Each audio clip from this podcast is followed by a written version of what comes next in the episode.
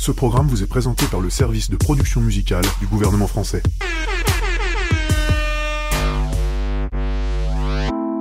Nostalgie 2050 pour nous les hipsters seniors.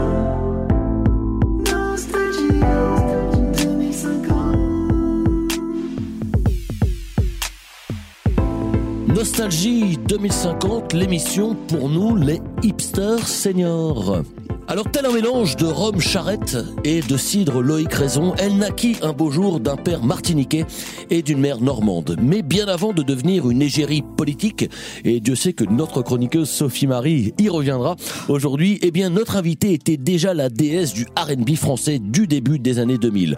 Connue pour ses morceaux Prendre l'air, Je suis moi, On s'en va, et alors, si tu savais, oublie-moi, elle cartonne en 2031 avec son premier roman, exclusivement composé des titres de ses morceaux, roman qui s'appelait Je suis moi, et alors, si tu savais qu'on s'en va prendre l'air.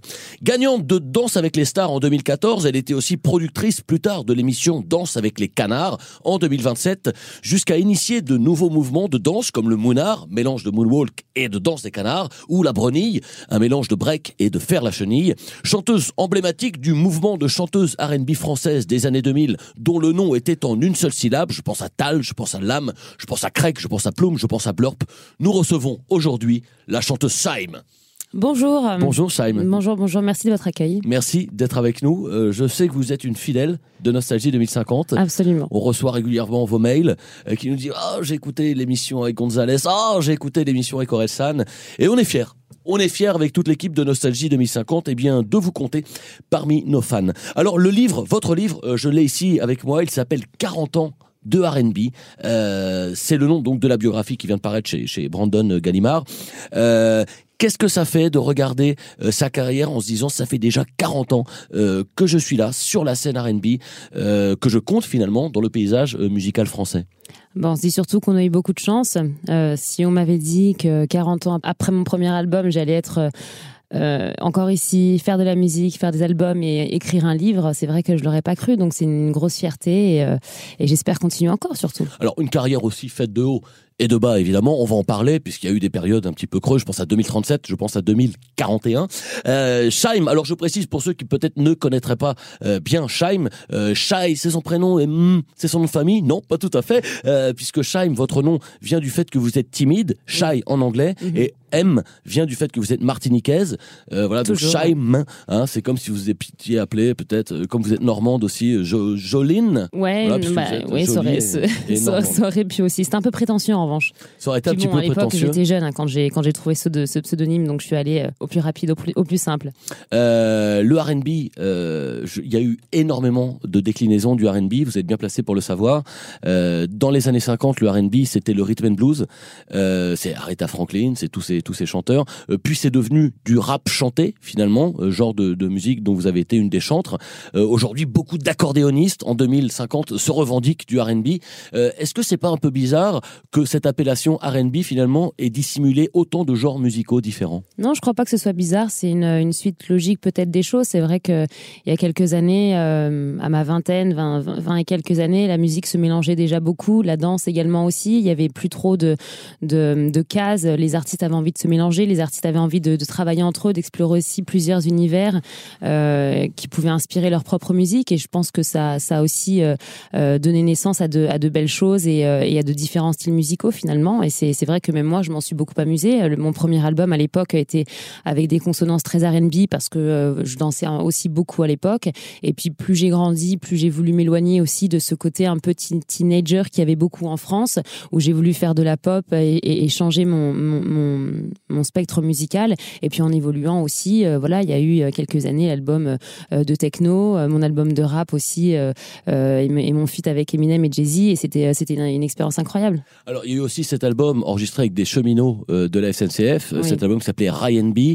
Euh, L'expérience n'a pas été très concluante, puisque je crois que finalement, euh, voilà, cet album n'avait pas. C'était des bruits de train, des bruits de klaxon mélangés au RB. Et c'est vrai que les gens s'étaient dit tiens, c'est quand même un peu curieux. Est-ce que Scheim ne nous emmène pas dans des contrées sonores un petit peu, un petit peu particulières? Mais il y avait, il y avait une belle idée. C'était peut-être un peu trop avant-gardiste. Peut-être que je voilà, je, je, je- il y aura une possibilité de réessayer ça dans quelques années encore. Mais les sons sont tous les sons qui, qui nous entourent sont inspirants et peuvent créer une mélodie. Après, il faut euh, voilà, il faut savoir euh, créer une harmonie et, euh, et j'ai eu du mal à le réaliser avec avec ces cheminots parce que tout le monde n'a pas le rythme et tout le monde n'a pas la l'ADN musical en soi, mais euh, mais ça se travaille. Nostalgie. 2050.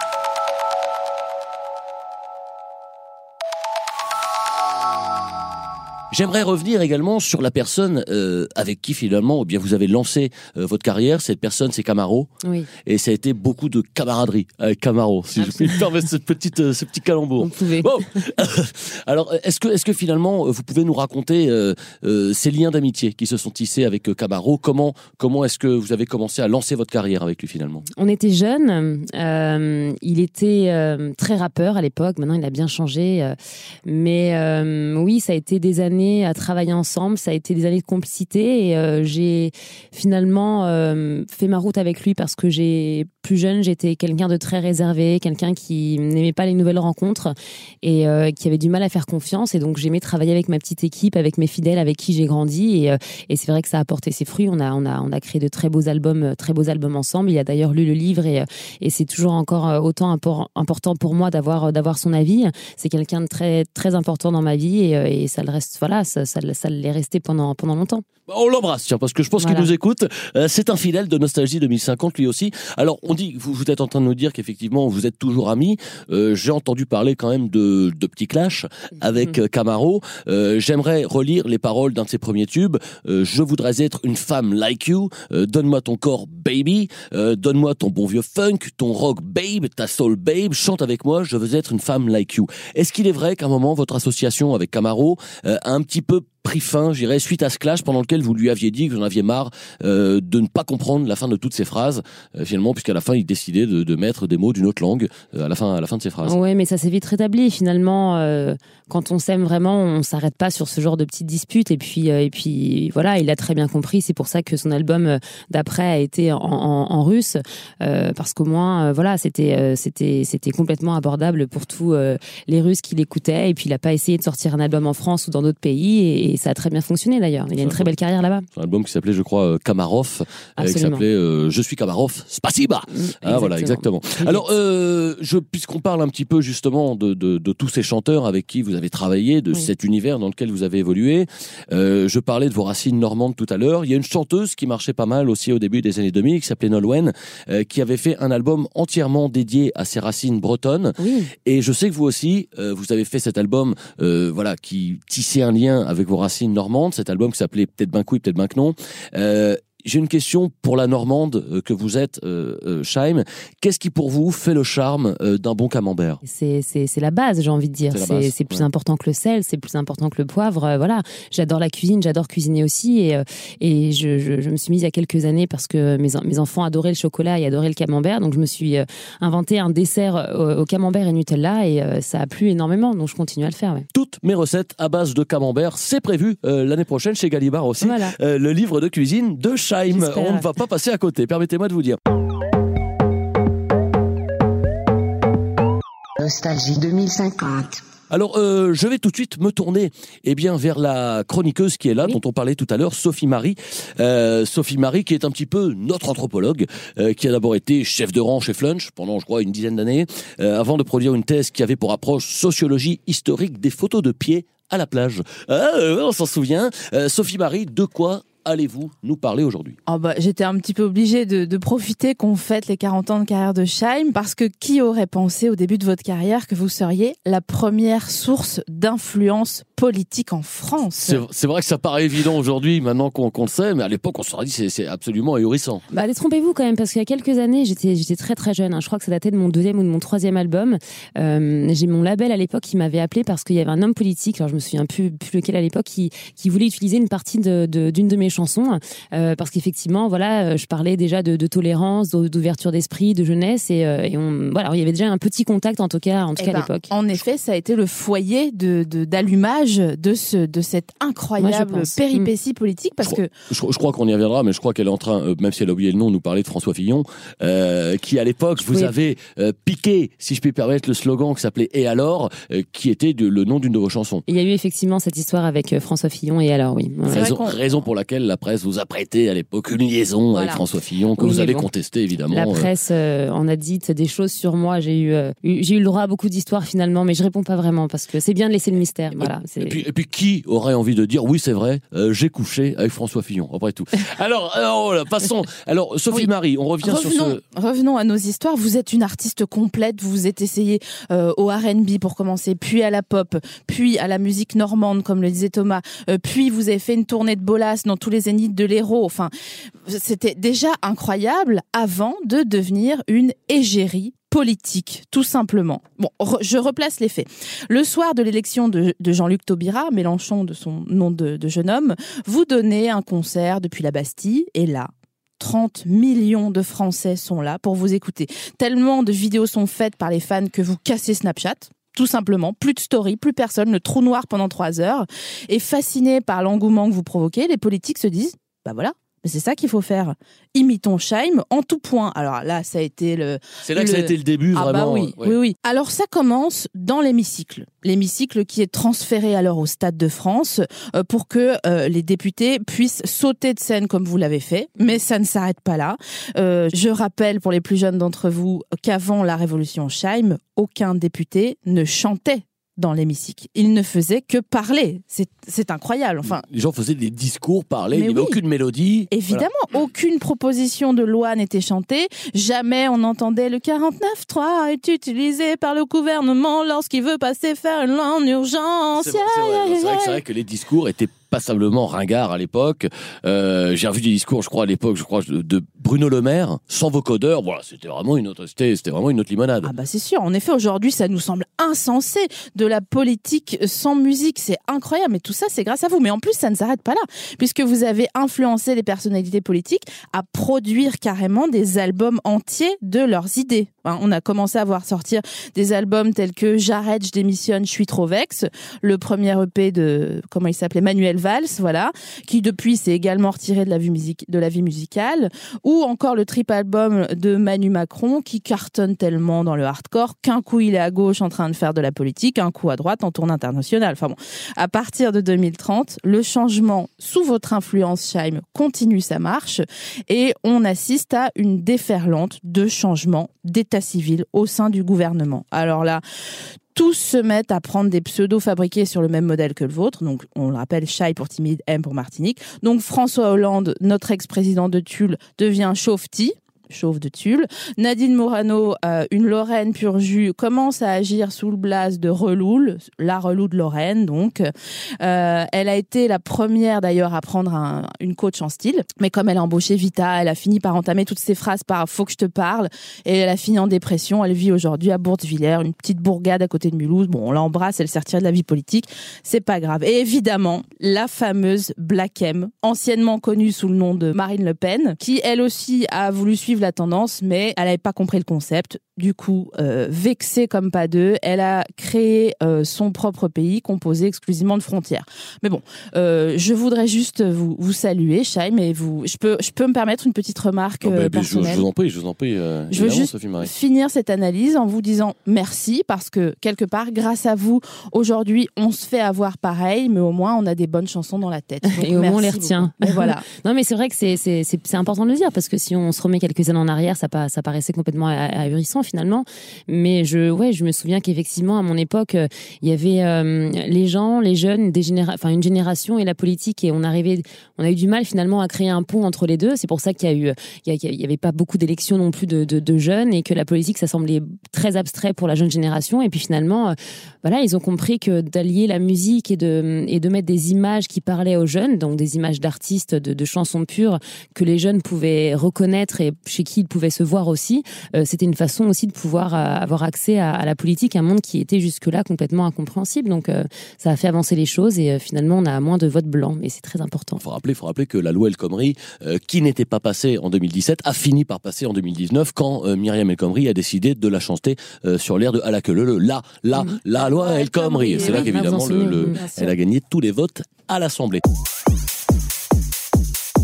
Nostalgie 2050. Chaim, merci toujours évidemment d'être d'être avec nous. Euh, comme je vous le disais tout à l'heure, j'ai lu j'ai lu votre livre passionnément. euh, 40 ans de R&B, je le rappelle, déjà 40 ans de R&B. Euh, dans ces 40 ans et dans les pages de ce livre, euh, vous revenez particulièrement sur euh, la tournée de 2017, l'énorme tournée de 2017. On a l'impression que c'est un souvenir qui vous a particulièrement marqué celui-ci Qu'est-ce qu'elle avait de spécial euh, cette tournée de, de 2017 Je rappelle que vous veniez d'ailleurs de faire un, un album euh, avec un morceau qui s'appelait Mayday. Mhm. Euh, justement, ça c'est une autre question que j'ai. Euh, Mayday, qui est vraiment une phrase qu'on lance quand on lance un appel à l'aide. Mhm. Euh, vers qui est-ce qu'il a été tourné cet appel à l'aide à l'époque Bah, c'était une période euh, assez euh, assez particulière de ma vie parce que euh, j'entamais la trentaine, je commençais à avoir une vie un peu plus stable, une vie personnelle aussi un peu plus un peu plus équilibrée et, en même temps j'avais des revendications artistiques aussi et des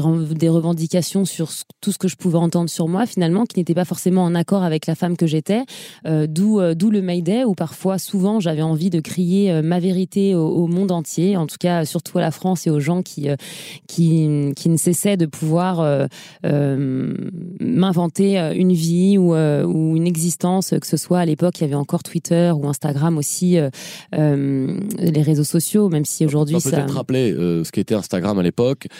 C'était comme un blog en fait avec des c'était photos. une sorte de blog on- où on pouvait mettre des photos, Voilà. c'est ça de sa vie quotidienne Tout à finalement. fait. Voilà. Et puis c'est vrai que c'était, ça faisait partie entièrement d'une de la vie d'un artiste finalement. Euh, tout le monde avait Instagram et Twitter. Et, euh, et voilà. Et puis ça. Ça, ça a beaucoup de choses négatives finalement parce que les jeunes avaient une, une facilité à dire les choses, à être aussi euh, très euh, violents parfois. Et, euh, et je pense que même, enfin, même si moi j'avais cette envie artistique de créer mes idées, je pense que tout le monde pouvait se reconnaître parfois dans ce cri. où On s'est dit mais voilà ce que j'entends à l'école c'est pas vrai, c'est pas moi. J'ai envie de le dire à tout le monde, j'ai envie que tout le monde le sache. Mais finalement voilà, ça nous dépasse parce que c'est les réseaux sociaux, parce qu'on s'adresse à beaucoup trop de gens, parce que tout prend une ampleur énorme et que parfois ça peut devenir dangereux. Et c'est vrai qu'à l'époque, on s'en rendait encore, euh, en- encore pas assez compte. Euh, je propose peut-être d'écouter tout simplement eh bien, le morceau euh, sorti à l'époque dont vous nous parliez à l'instant. Euh, ce morceau qui vous a libéré euh, des réseaux sociaux, qui vous a libéré d'Instagram et des rumeurs pourries. On écoute tout de suite Mayday.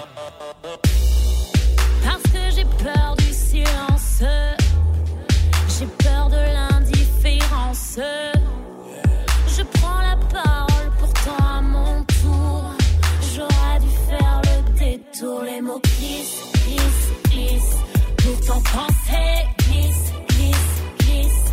Pourtant sensé, pourtant en français. Des phrases agencées,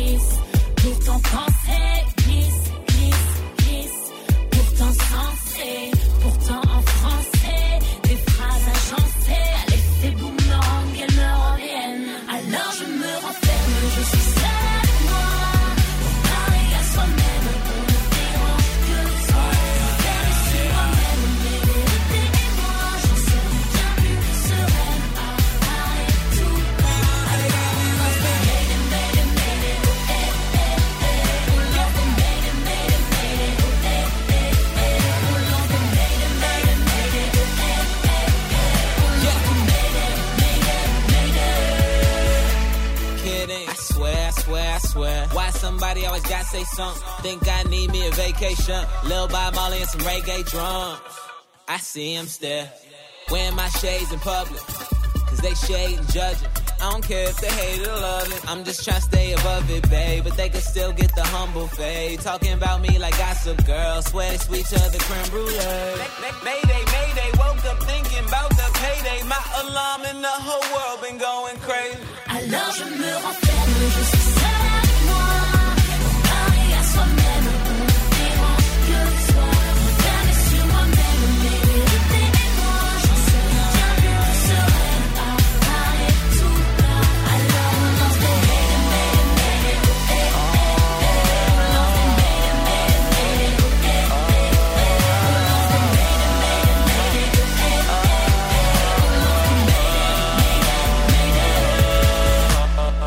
Alors, euh, il y a une anecdote qui est restée aujourd'hui dans l'histoire, puisque je suis retombé sur cette petite vidéo euh, sur Internet. Je pense que vous déplorez le fait que cette vidéo puisse encore être trouvée malheureusement sur Internet.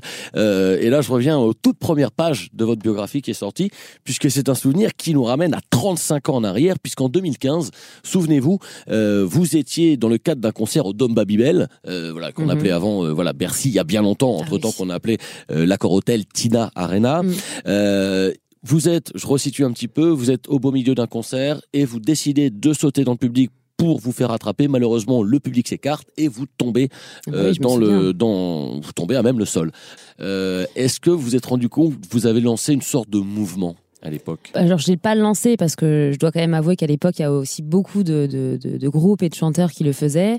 Euh, Peut-être moins. Christophe euh, Maé est devenu tétraplégique quand même suite à suite à ça. Il a vu la vidéo, il s'est dit ah je vais faire pareil. Ouais, euh, voilà. ouais, parce que c'est vrai qu'avant que je le fasse, finalement, c'était beaucoup des groupes de rock, euh, des groupes un peu indés euh, qu'on qu'on connaissait pas vraiment. Et je pense que j'ai été la première artiste populaire à le faire. Et c'est vrai que je l'avais d'ailleurs fait plusieurs fois avant de, avant de, de, m'exploser la tronche par terre euh, cette, cette, cette nuit-là. Voilà, j'osais pas le dire, mais c'est vrai que vous vous Oui, explosez oui, vraiment la complètement. tronche dans la vidéo. Mais, euh, hein, je, vais vous confier quelque chose. euh, Je vais vous confier quelque chose. J'ai perdu mon incisive droite euh, à cause à cause de cette chute et, euh, et depuis euh, voilà, je me suis posé un bridge. bon, je peux le dire maintenant, il y a prescription. je cherche plus à être belle et à être glamour, mais c'est vrai qu'à l'époque, je l'ai caché pendant des années.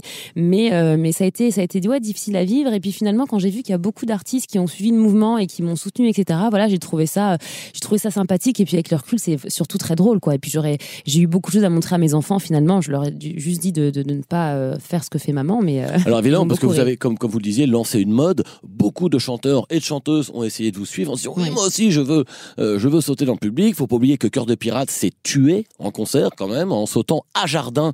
Je crois que c'est la MJC de Malakoff en 2032. On s'est dit ouais, je vais faire comme ça, mais boum, et voilà, et plus de Cœur de Pirate. Euh, je crois que Grand Corps Malade euh, a sauté un jour et miraculeusement s'est remis à marcher euh, naturellement juste après sa chute, c'est-à-dire que ça l'a remis en. Mm. voilà. Et euh, je, je me souviens qu'ils disaient à l'époque merci Chaim, tout ça c'est grâce à Chaim. Et effectivement, vous avez quand même modifié un petit peu l'ADN de la musique française euh, avec ce chute. saut et de la chute Voilà. dans lequel vous êtes quand même euh, lamentablement croûté, hein, n'ayons pas peur des mots. Alors justement, euh, je voulais rebondir. oui, bah moi aussi j'aurais voulu rebondir, hein, justement. Alors, le bon mot. le bon mot, les, les amis du bon mot euh, s'en donnent à cœur joie à l'écoute de Nostalgie 2050, puisque Chaim est avec nous, elle est dans le game, elle est dans le game du calembour. Euh, justement, puisque vous vouliez rebondir, euh, il est important de rappeler que beaucoup de vos spectateurs euh, venaient dans les concerts avec des matelas gonflables Ouais. euh, pour vous empêcher justement, eh bien, de vous casser une autre incisive. Et voilà, c'est comme ça que les concerts sont devenus bah, finalement de gigantesques euh, dortoirs où les gens eh venaient tout simplement avec un avec un matelas. Nostalgie 2050. Alors, euh, je vais me tourner tout de suite vers notre autre chroniqueuse. Euh, c'est l'heure, c'est l'heure de recevoir Marie Clock. Euh, Marie Clock, qui est notre musicologue, qui est également, alors flûtiste de compétition, est-il besoin de le rappeler, vice-championne de France de triple contrepoint. Euh, Marie, votre chronique fait un carton auprès du corps enseignant en conservatoire. Alors, de quoi allez-vous nous parler aujourd'hui?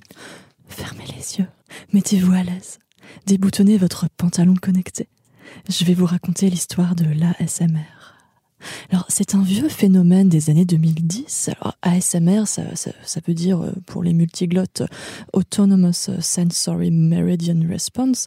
Donc, il s'agissait, comme son nom l'indique, de vidéos YouTube à but relaxatif dans lesquelles des gens chuchotaient dans un microphone. Un microphone, voilà. On se souvient effectivement cet accessoire qui permettait euh, ben voilà, de parler à un volume normal. Hein, puisque là, voilà. moins fort. Alors, les, gens écoutaient ces vidéos pour se détendre. Certains allaient même jusqu'à dire qu'ils éprouvaient de véritables orgasmes auditifs. L'industrie agroalimentaire n'a pas tardé à s'emparer de cette technique pour apaiser les souffrances des bêtes, car rappelons qu'à l'époque, on consommait encore de la viande en matière animale, véritable.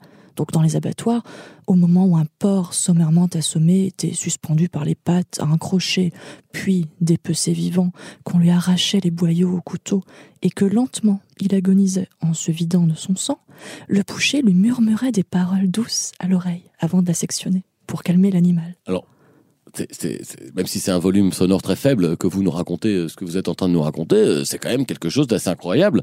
Euh, Est-ce que vous pourriez peut-être nous faire une petite démonstration, Marie? Bah, tout à fait, Thomas. Euh, justement, je vous ai apporté un hologramme de porc, enfin un holoport, comme on dit. gramme de porc, oui. Voilà, que j'ai soumis à un stress de synthèse sous la forme de projection rétinienne de Xavier Dupont de Ligonnès. Bah, voyez Euh, oui, il est, important, il est important de rappeler que les porcs euh, ont toujours eu cette phobie de Xavier Dupont de Ligonnès, Bah, qui, qui court toujours d'ailleurs. qui Il court toujours, cavale, comme je on crois. sait. On a reçu une carte postale la semaine dernière à Nostalgie 2050. Voilà, donc là maintenant, vous entendez le, le porc. On Thomas, le porc. approchez-vous très doucement de lui et dites-lui des choses gentilles. Alors je m'approche du petit porc. Coucou petit porc. Oh boy. Oh mais le beau, oh, le petit petit porc, oh, des petites oreilles de porc. Oh, J'ai caresse des petites oreilles de porc. Hein. Alors je crois qu'il est en train de, non mais là il est en train de, non là c'est dégueulasse, il est en train de me pisser, il est en train de me pisser dessus, donc euh, j'aimerais que vous récupériez le porc. Doucement, doucement, doucement, Thomas. Vous, vous allez me stresser là. Euh, c'est que de la pisse en hologramme, enfin de l'holopisse. C'est rien de, de salissant, c'est juste le signe que l'animal est à présent complètement relaxé. Ouais, enfin il m'a tout mouillé mon holo pantalon. euh, Non, mais quel- c'est pas, pas grave, ce, ce sont pas des vrais tâches, ce sont des holotages, enfin, ne vous inquiétez pas. La SMR, vous voyez, donc, c'est une technique extrêmement efficace, mais malheureusement trop fastidieuse pour, euh, trop fastidieuse pour l'industrie. euh. Donc, l'industrie veut du rendement, du rendement, du rendement. On invente alors les murmures en suppositoire. Venons, venons-en peut-être un petit peu au fait. J'ai l'impression que Chaim est en train de se faire holochier. Ah mais voilà, pas, passons, passons les, passons les détails. je suis holo Euh, concentré, là. Holo concentré. on, on invente donc les murmures en suppositoire, vous connaissez, je, je pense, enfin, je pense que vous êtes usagé.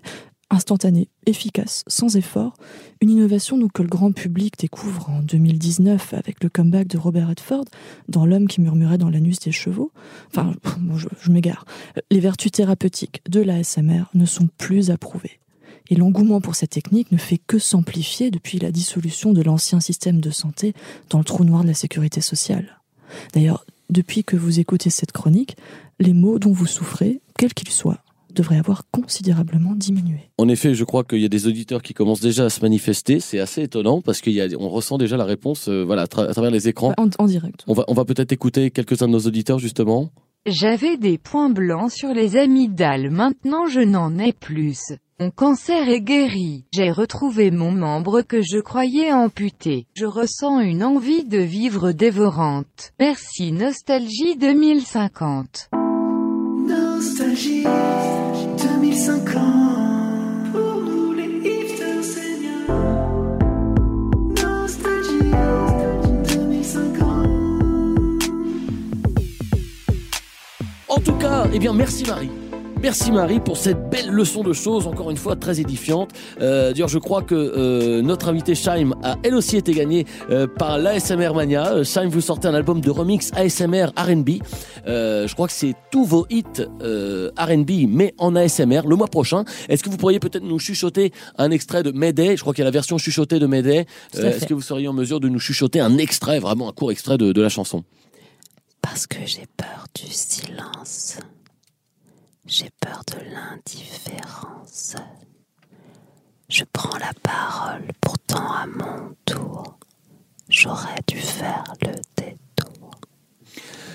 Cette impression très forte d'être sur Arte euh, très tard la nuit. Merci Shaim d'être venu euh, bien nous Merci parler euh, de vos 40 ans de carrière, vos 40 ans euh, de R&B. Euh, le petit agenda culturel, évidemment, au musée de la Pépinière sera proposé et bientôt eh bien une grande histoire de la clé USB.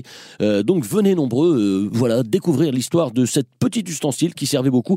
Euh, également, eh bien le chuchotage, puisque c'était le sujet de la, la chronique de Marie Clock. Le chuchotage, c'est aussi le sujet d'une exposition qui aura lieu au Grand Palais, qui retrace euh, 40 ans de chuchotage dans la musique. Ça s'appelle De Carla Bruni à Charlotte Gainsbourg. Merci Shaim d'être venu. merci à vous. Et je suis on- holo calmé là. Eh bien, elle est apaisé. On est holo heureux de vous avoir eu. Euh, Rendez-vous peut-être dans 40 ans pour Nostalgie 2090. Merci d'avoir été là. Merci Sophie Marie. Holo plaisir. Merci Marie. holo de rien. Holo salut. La loi elle comme oui, la loi elle comme oui, la loi elle la La, loi comme oui La, la, la loi El Khomri. La, la, la loi El Khomri. Moi elle m'éclate, la loi El Khomri.